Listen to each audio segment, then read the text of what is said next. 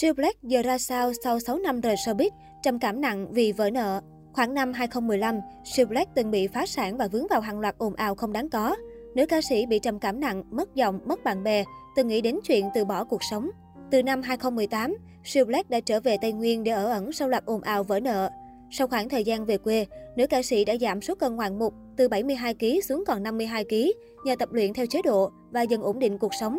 Được biết, Siêu Black đã trở thành nông dân nuôi heo và trồng rau để kiếm thêm thu nhập trang trải cho cuộc sống. Kể từ đó, netizen cũng không còn nhìn thấy hình ảnh của họa mi núi rừng nhiều như trước. Cho đến mới đây, trên trang cá nhân, một người bạn của Siêu Black đã hé lộ loạt ảnh nữ ca sĩ đi làm từ thiện cực ý nghĩa. Theo đó, Siêu Black cùng các tình nguyện viên đã chuẩn bị rất nhiều thực phẩm gửi vào miền Nam hỗ trợ bà con chống dịch. Khác hẳn với hình ảnh lộng lẫy trên sân khấu ngày nào, nữ ca sĩ này trông vô cùng giản dị, đích thân chở những buồn chuối, gọt măng để phụ giúp bà con. Hành động mắm mắt này khiến nhiều người không khỏi cảm động. Có thể thấy sau thời gian dài bế tắc, giọng ca Tây Nguyên đã vực dậy tinh thần và ổn định cuộc sống. Nhìn những hình ảnh mới nhất, netizen không khỏi vui mừng vì giọng ca đình đám ngày nào cuối cùng cũng tìm được cho mình những hạnh phúc riêng. Trong một cuộc phỏng vấn cách đây không lâu, Siêu Black tiết lộ công việc chính của chị là ngày ngày băm rau, chăm cho đàn heo 20 con. Đây vừa là công việc kiếm tiền, vừa giúp chị đỡ buồn trong những ngày dịch bệnh. Chị tâm sự, khi dịch chưa hoành hành, tôi vẫn đi biểu diễn ở Sài Gòn và các tỉnh, các xe khá cao. Thù lao hiện giờ của tôi không thể so với thời huy hoàng hơn 10 năm về trước, nhưng vẫn dư giả hơn nhiều công việc khác. Dịch bệnh như vậy, tôi chẳng làm gì được, nuôi heo là chính. Mỗi ngày tôi quấy cám, băm rau cho heo ăn cũng đỡ buồn. Tôi chỉ chi tiền mua cám, rau, người cho heo ăn là ba tuổi nhỏ, vì ông ấy có tay nuôi. Sức tôi bây giờ mà xách hai thùng cám chỉ có chết. Đất vườn nhà tôi bé, chỉ đủ trồng rau muống để chủ động rau cho heo ăn, thêm hai cây xoài, hai cây sầu riêng và hai cây vú sữa. Nhớ lại thời Hoàng Kim, siêu Black nói, hồi đó có tiền nên chị tiêu xài xa xỉ, cuộc sống khác một trời một vực so với bây giờ.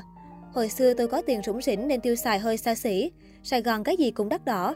Tôi mở quán, mang từng cái cồng chiên, tượng gỗ, chén đĩa, những bản sao ở con tum xuống Sài Gòn. Thế nên khi đang trường khuyên sớm sang quán, tôi chần chừ vì sợ chủ mới không hiểu giá trị những món đồ này. Tôi càng ôm càng lỗ, sau thì ít, đến khi nhận ra thì đã muộn. Lúc mới thoát ra khỏi chuyện đó, tôi thỉnh thoảng nhớ thời có tiền. Tôi bây giờ chỉ sống cho hiện tại, thời này kiếm tiền không dễ, heo đến 60 kg vẫn bị người ta chê nhỏ, không bán được phải đợi thêm. Trong cảnh như vậy, tôi nhớ thời xa xưa làm gì nữa, thức tỉnh đi. Siêu Black cho biết, sau khi gặp biến cố, chị trở về con tum trong tình trạng suy sụp.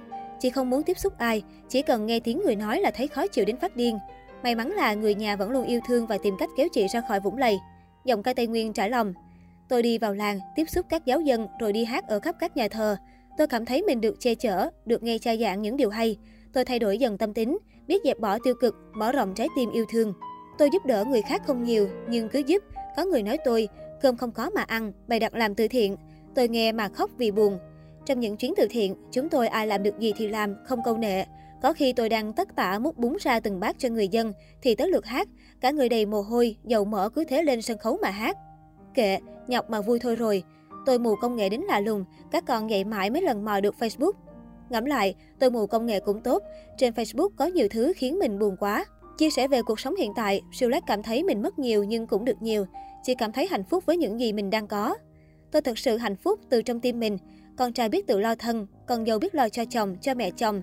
Tôi mỏi chân có con dâu tới hỏi hàng xoa bóp cho mình. Thế là vui. Các cháu rất yêu bà. Chúng sẽ buồn nếu bà đi diễn nên cứ nói xăm sang. Có bà ở nhà mới vui. Bà ơi sao bà đi lâu thế? Dễ thương không? Nhờ Covid-19 mà bà ở nhà với cháu suốt. Tôi cứ nhìn xuống, bớt nhìn lên. Tôi thấy nhiều người không có nhà mà nước mắt tự động chảy ra. Hình như lần nào đi diễn cho bà con ở vùng sâu đều khóc. Tôi nhìn họ để biết Chúa đã cho mình rất nhiều. Tôi còn sống, còn gia đình và có nhà để ở. Đòi hỏi gì thêm nữa?